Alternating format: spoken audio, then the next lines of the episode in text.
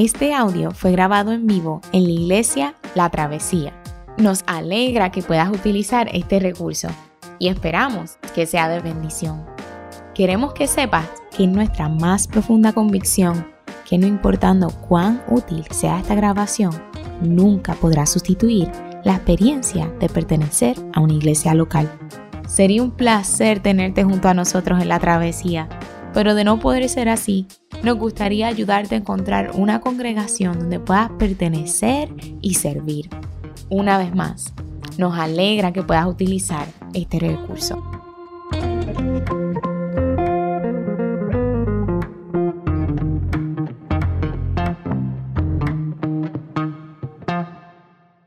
Estamos en estos meses en, eh, una serie de sermones sobre el libro de los Salmos. El, libro de los Salmos es el libro de canciones de la Biblia y los Salmos nos dan lenguaje para hablar con Dios. Y a veces hay salmos de lamento, hay salmos de alabanza, hay salmos de victoria, hay salmos que son bien oscuros, hay salmos que son bien chéveres para leer en congregación. Y, el, salmo que vamos a, tratar el día de hoy es un salmo de lamento. Eh, hace siete años ocurrieron unos tornados en el estado de Oklahoma y una organización cristiana que se llama Lifeway, Research eh, hizo una encuesta sobre el sufrimiento y la fe en Dios.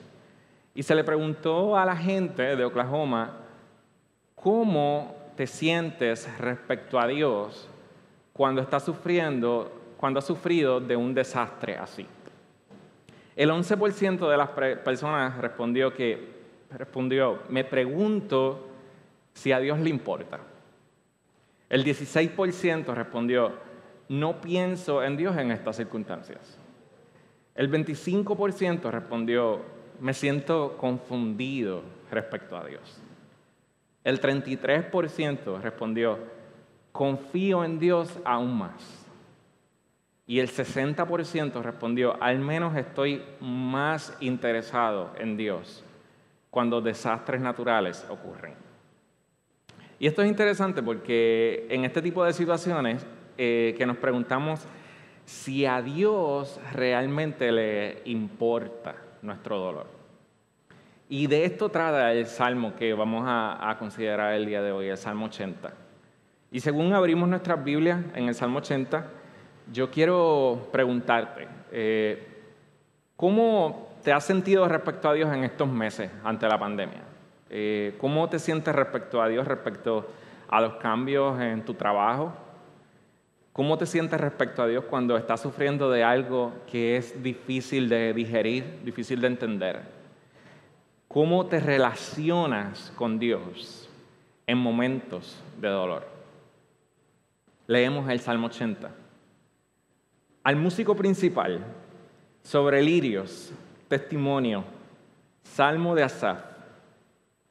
Oh pastor de Israel, escucha, tú que pastoreas como a ovejas a José, que estás entre querubines, resplandece Despierta tu poder delante de Efraín, de Benjamín y de Manasés, y ven a salvarnos.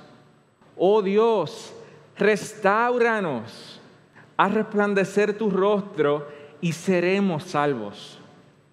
Jehová, Dios de los ejércitos, ¿hasta cuándo mostrarás tu indignación contra la oración de tu pueblo? Le diste a comer pan de lágrimas y a beber lágrimas en gran abundancia. Nos pusiste por escarnio a nuestros vecinos y nuestros enemigos se burlan entre sí. Oh Dios de los ejércitos, restauranos, haz resplandecer tu rostro y seremos salvos. Hiciste venir una vid de Egipto, echaste las naciones y la plantaste limpiaste sitio delante de ella e hiciste arraigar sus raíces y llenó la tierra. Los montes fueron cubiertos de su sombra y con sus sarmientos los cedros de Dios. Extendió sus vástagos hasta el mar y hasta el río sus renuevos.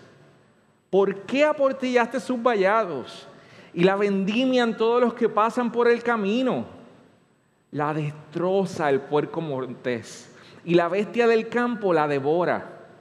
Oh Dios de los ejércitos, vuelve ahora, mira desde el cielo y considera, visita esta viña la planta que plantó tu diestra y el renuevo que para ti afirmaste, quemado a fuego está, asolada, perezcan por la reprensión de tu rostro.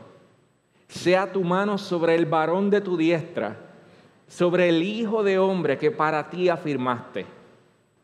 Así no nos apartaremos de ti. Vida nos darás e invocaremos tu nombre, oh Jehová Dios de los ejércitos, restauranos, haz resplandecer tu rostro y seremos salvos. Dios, te damos gracias por tu palabra, nos acercamos a ella con reverencia. Te pedimos que tu Espíritu Santo abra, eh, prepare nuestros corazones para recibirla y así llevarla a cabo, Dios. Que Jesús sea exaltado el día de hoy.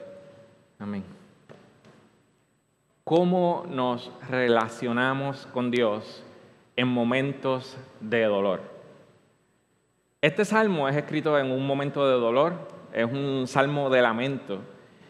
Y para el tiempo en que este salmo es escrito, Israel está dividido en el reino del norte eh, y el reino del sur. Y la capital del reino del norte, que se llama Samaria, ha sido invadida por el imperio asirio. Y Asaz, el autor de este salmo, de este salmo, vive en el reino del sur y está escribiendo este salmo, presumimos desde Jerusalén, la capital del reino del sur. Y está experimentando frustración por lo que está viendo en el reino del norte. Porque a Dios parece no importarle el dolor de su pueblo cómo nos relacionamos con Dios cuando parece que a Dios no le importa. Cómo nos relacionamos con Dios en momentos de dolor. Él comienza diciendo en el verso 1, oh pastor de Israel, escucha, tú que pastoreas como ovejas a José, que estás entre querubines, resplandece. Y, es, importante ver primero los títulos con los que él se refiere a Dios. El, salmista comienza refiriéndose a Dios como el pastor de Israel, como un padre amoroso. Es una imagen que se usaba mucho en el Medio Oriente para referirse a los reyes. El Señor es el pastor de su rebaño. Es la imagen de un, de un padre amoroso que cuida. Luego en el verso 4 se vuelve a referir a Dios pero ahora usando el nombre de Jehová, Dios de los ejércitos. Dice, oh Señor, Dios de los ejércitos, ¿hasta cuándo estarás airado? Y esta es una expresión, esta imagen de Jehová, Dios de los ejércitos, que se usa en el hebreo para hablar de Dios como un rey soberano. Eh, él, él tiene poder para controlar cualquier cosa. Pero algo pasa con este Dios de los ejércitos. Algo pasa con este Dios que tiene poder para controlar cualquier cosa. Ese Dios de los ejércitos está indignado con la oración de su pueblo. No es que cuando hay momentos de dolor, Dios ha dejado de ser el pastor de Israel, ese Padre amoroso. No es que cuando hay momentos de dolor, el Dios de los ejércitos ha dejado de ser el rey soberano. Para el salmista, Dios nunca deja de estar en control. Dios sigue siendo el Padre amoroso, Dios sigue siendo el pastor de su rebaño, Dios sigue siendo el Rey soberano, Dios sigue siendo el Dios de los ejércitos. Dios sigue estando en control. El salmista está frustrado porque Dios parece no hacer nada pero no deja de creer que Dios es suficientemente fuerte para tener el control. El control de Dios no cambia porque los asirios hayan atacado. El poder de Dios no cambia porque Israel esté en el exilio. Dios no deja de tener el control. Él sigue siendo el pastor de su rebaño. Él sigue siendo el Dios de los ejércitos. Así que, ¿cómo nos relacionamos con Dios en momentos de dolor? Confiando en que Él no deja ni por un segundo, ni por una milésima de segundo de estar al control. Hace 12 años, eh, un cantante cristiano que se llama Steven Curry Chapman, Steven Curry Chapman tiene como 20 discos, algo así, ha ganado Grammys y todo. Y hace 12 años, Steven Curry Chapman eh, eh, sufrió una situación bien terrible y es que su hija de 5 años, se llamaba María, murió cuando su hijo adolescente estaba dando a reversa a su guagua en la marquesina de su casa. Y un año después de que ocurrió este accidente, él sacó un disco y escribió en, ese disco una canción que es bien sincera sobre su situación. Y él dice algo así en la canción, dice, las cosas no son como deberían ser. Las cosas no son como podrían ser, pero así son. Y nuestro Dios está en control. Cuando empezamos este viaje, nunca planeamos estar en esta situación, pero aquí estamos y nuestro Dios está en control. Y luego dice algo así como, aunque este primer sabor es amargo, un día será dulce. Cuando finalmente podamos ver y probar que nuestro Dios está en control. Para el salmista del Salmo 80, no es que cuando hay momentos de dolor, Dios ha dejado de ser el pastor de Israel. Para el salmista no es que cuando hay momentos de que Israel está en el exilio, Dios ha dejado de ser Dios de los ejércitos. Dios no cambia. Dios sigue siendo el Padre amoroso, Dios sigue siendo el Rey soberano. Dios nunca ha dejado de ser quien es. Dios nunca ha dejado de estar en control. Para el salmista, aunque él no entienda lo que está pasando, Dios nunca ha dejado de estar en control. Y se me ocurre que muchas veces se nos hace difícil digerir la realidad de que Dios siempre está en control porque tenemos dos maneras de ver a Dios. Y por eso me gusta eh, eh, eh, de alguna manera subrayar los títulos que se presentan, porque o vemos a Dios como ese pastor de Israel, con esa imagen de ese padre amoroso que es siempre quizás fácil de entender, y podemos fácilmente confiar en alguien que se le llama el pastor de Israel, porque es dulce, porque es lindo y hasta lógico para nuestro razonamiento que nuestro Dios sea así. O vemos a Dios como ese rey soberano, ese Dios de los ejércitos, que no siempre es fácil de entender, ese Dios de la guerra. Y tenemos que confiar en Él, aunque no entendamos por qué está haciendo lo que está haciendo. Y no siempre se amolda a nuestro razonamiento, porque es distinto a nosotros. Su poder es grande, es santo. Y la realidad es que para tener una relación con el Dios de los salmos, no podemos creer solo en una de estas dos formas de ver a Dios. Si creemos solo en una, una bloquea a la otra. Necesitamos ambas. Para confiar en Dios en momentos de dolor, necesitamos confiar en que nuestro Dios está en control porque es un Padre amoroso, porque es el pastor de Israel. Pero también está en control porque Él es el Rey soberano, porque, es, porque Él es Dios de los ejércitos. Necesitamos ambas. Si ves a Dios solo como ese pastor dulce y amoroso que está en el cielo y te hace sentir amado todo el tiempo y olvidas el hecho de que Él es ese rey soberano que merece tu confianza y tu lealtad, aunque no entiendas por qué hace lo que hace, la idea de ese Padre amoroso va a ser quizás un mero sentimentalismo y no va a tener ningún poder para transformar. Por otro lado, si tú piensas solamente en Dios como ese rey soberano, como ese Dios de los ejércitos, y olvidas que también es tu padre, también es tu pastor y conoce tus necesidades, sus demandas de, de obediencia, siempre te van a parecer de alguna forma opresiva. Y siempre te vas a sentir aplastado preguntándote si eres lo suficientemente bueno para cumplir los estándares de un Dios soberano. No, lo que yo quiero decir con esto es que nuestra confianza en Dios no puede depender de nuestros sentimientos, sino de cómo Él se revela siendo.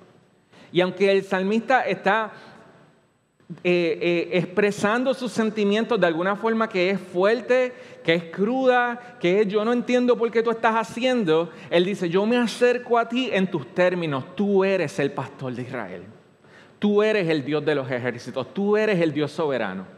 No depende de cómo yo lo sienta, tú eres quien eres, tú sigues en control. Entonces en momentos de dolor podemos confiar en que Dios está en control, no porque nuestras circunstancias nos lo digan, sino por quien es Él. Podemos creer que Dios nos ama a pesar de que no veamos nada en nosotros que sea digno de ser amado. No porque nuestras circunstancias lo digan, sino por quien es Él. Podemos creer que Dios está en control de la historia y de nuestro mundo y de nuestra situación actual a pesar de que nuestro mundo se sienta fuera de control, no porque nuestras circunstancias no lo digan, sino por quien es Él. Así que una parte fundamental de la vida cristiana es aprender a hablarle a nuestro corazón, a hablarle a nuestras circunstancias, a hablarle a nuestros sentimientos y decir, Él es el pastor de Israel. Él es el Dios de los ejércitos, a pesar de todo lo que está pasando. Pero ¿es eso todo lo que necesitamos para relacionarnos con Dios en momentos de dolor? Repetirnos diez veces al día, Dios está en control, Dios está en control.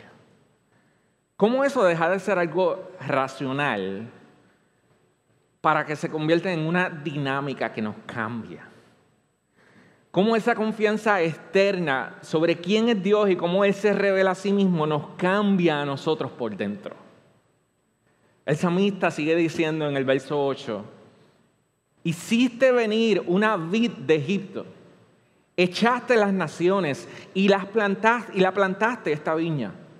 Limpiaste sitio delante de ella e hiciste arraigar sus raíces y llenó la tierra.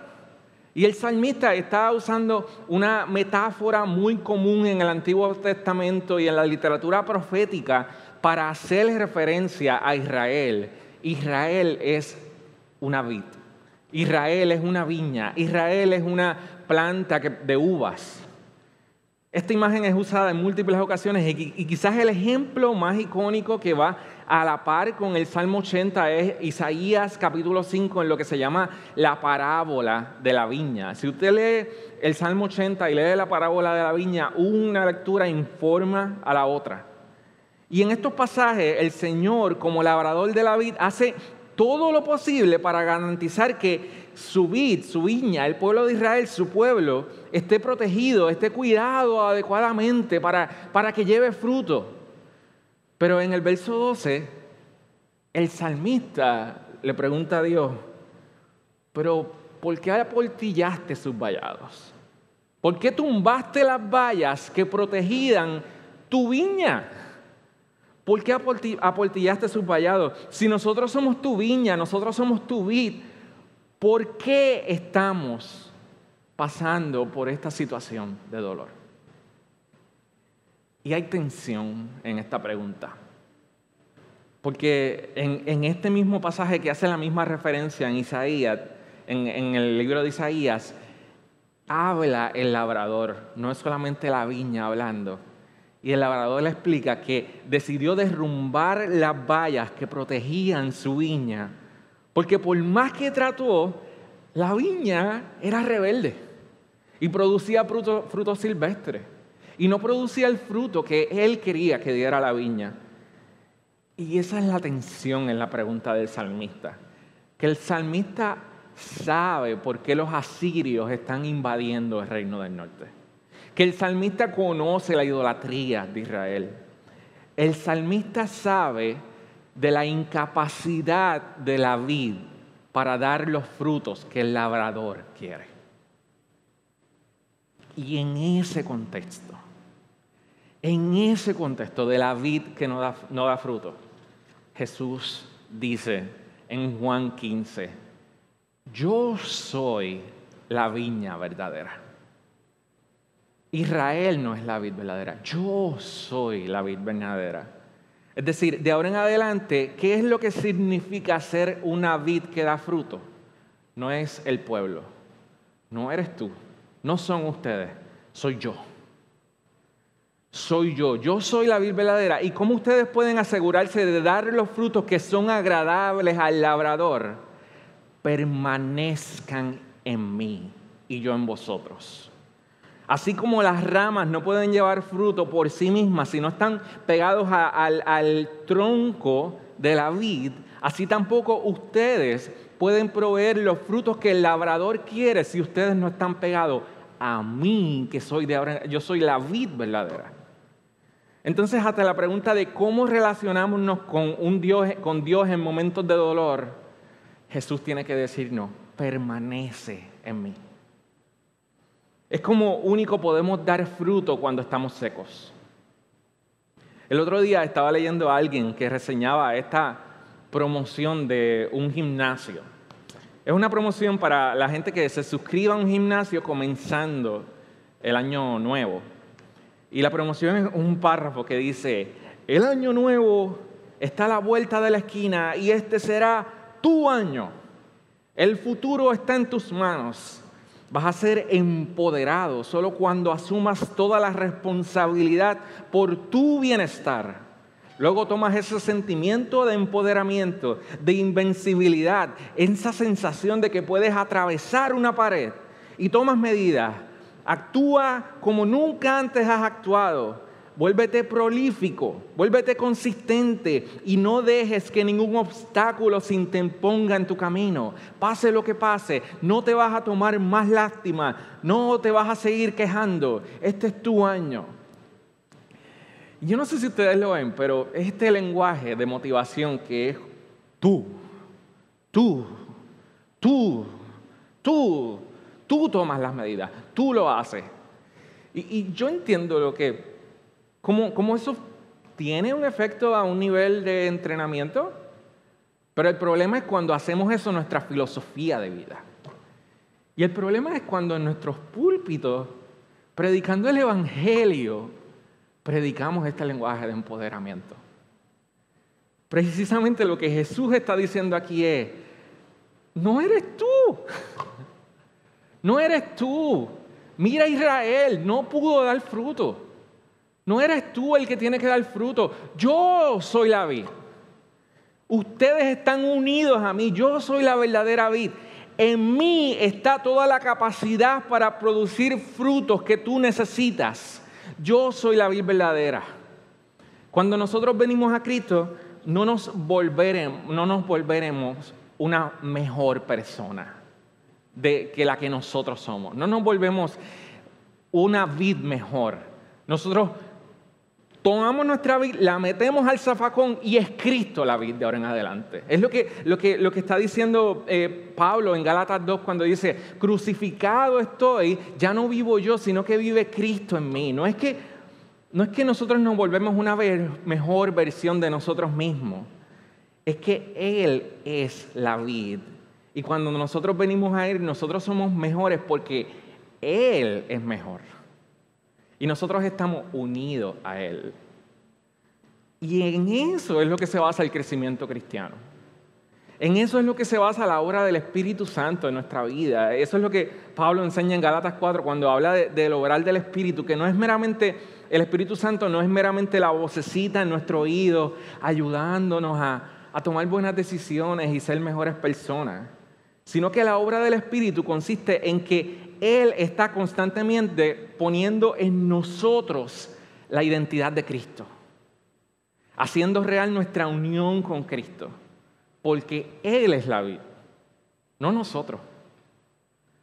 Y separados de Él no podemos hacer nada. Así que, ¿cómo te ayuda esto en situaciones de dolor? Aumentando nuestra confianza en la obra de Cristo y no en lo que nosotros podamos hacer. Y conociendo más quién es Dios. Y no es que las situaciones, las situaciones dolorosas tengan de por sí un efecto santificador en sí mismas. Hay personas que les pasan situaciones dolorosas, están en una situación de crisis y la situación de crisis los hace ser mejores personas y acercarse más a Dios, pero hay personas que realmente las situaciones de crisis los destruye, los hace ser peores personas. El punto es cuánto estas situaciones dolorosas nos hacen entender que nosotros no podemos producir frutos y que necesitamos estar pegados a Cristo. Hay algo interesante que pasa en este salmo. Y el salmo tiene una súplica, no sé si se dieron cuenta cuando lo leímos, que se repite en el verso 3, se repite otra vez en el verso 7, se repite otra vez en el verso 19. Hay un, tema en esta repetición. Y lo interesante es que en el, Salmo hay una progresión. En el verso 3 el, el salmista se refiere a Dios y dice, oh Dios, restauranos, haz resplandecer tu rostro y seremos salvos. Y cuando habla de Dios se refiere al nombre genérico que se usaba en el Medio Oriente para referirse a Dios. Elohim es el nombre para hablar de, oh tú, deidad, haz resplandecer tu rostro sobre nosotros y seremos salvos. Y él se sigue quejando y sigue diciendo, Señor, estamos bien mal. Y luego dice en el verso 7, aunque está haciendo la misma súplica, se refiere a Dios no solo con el nombre genérico de una deidad, Elohim, sino que le llama Elohim Sebaot, Dios de los ejércitos. Este Dios de los ejércitos ya no es una deidad genérica, ya no es solamente un Dios. El salmista hace referencia a un Dios supremo que gobierna sobre los otros dioses, que gobierna sobre la divinidad, que gobierna sobre la gente, que está en control, que es un guerrero. Y dice, oh Dios de los ejércitos, restauranos a resplandecer tu rostro y seremos salvos.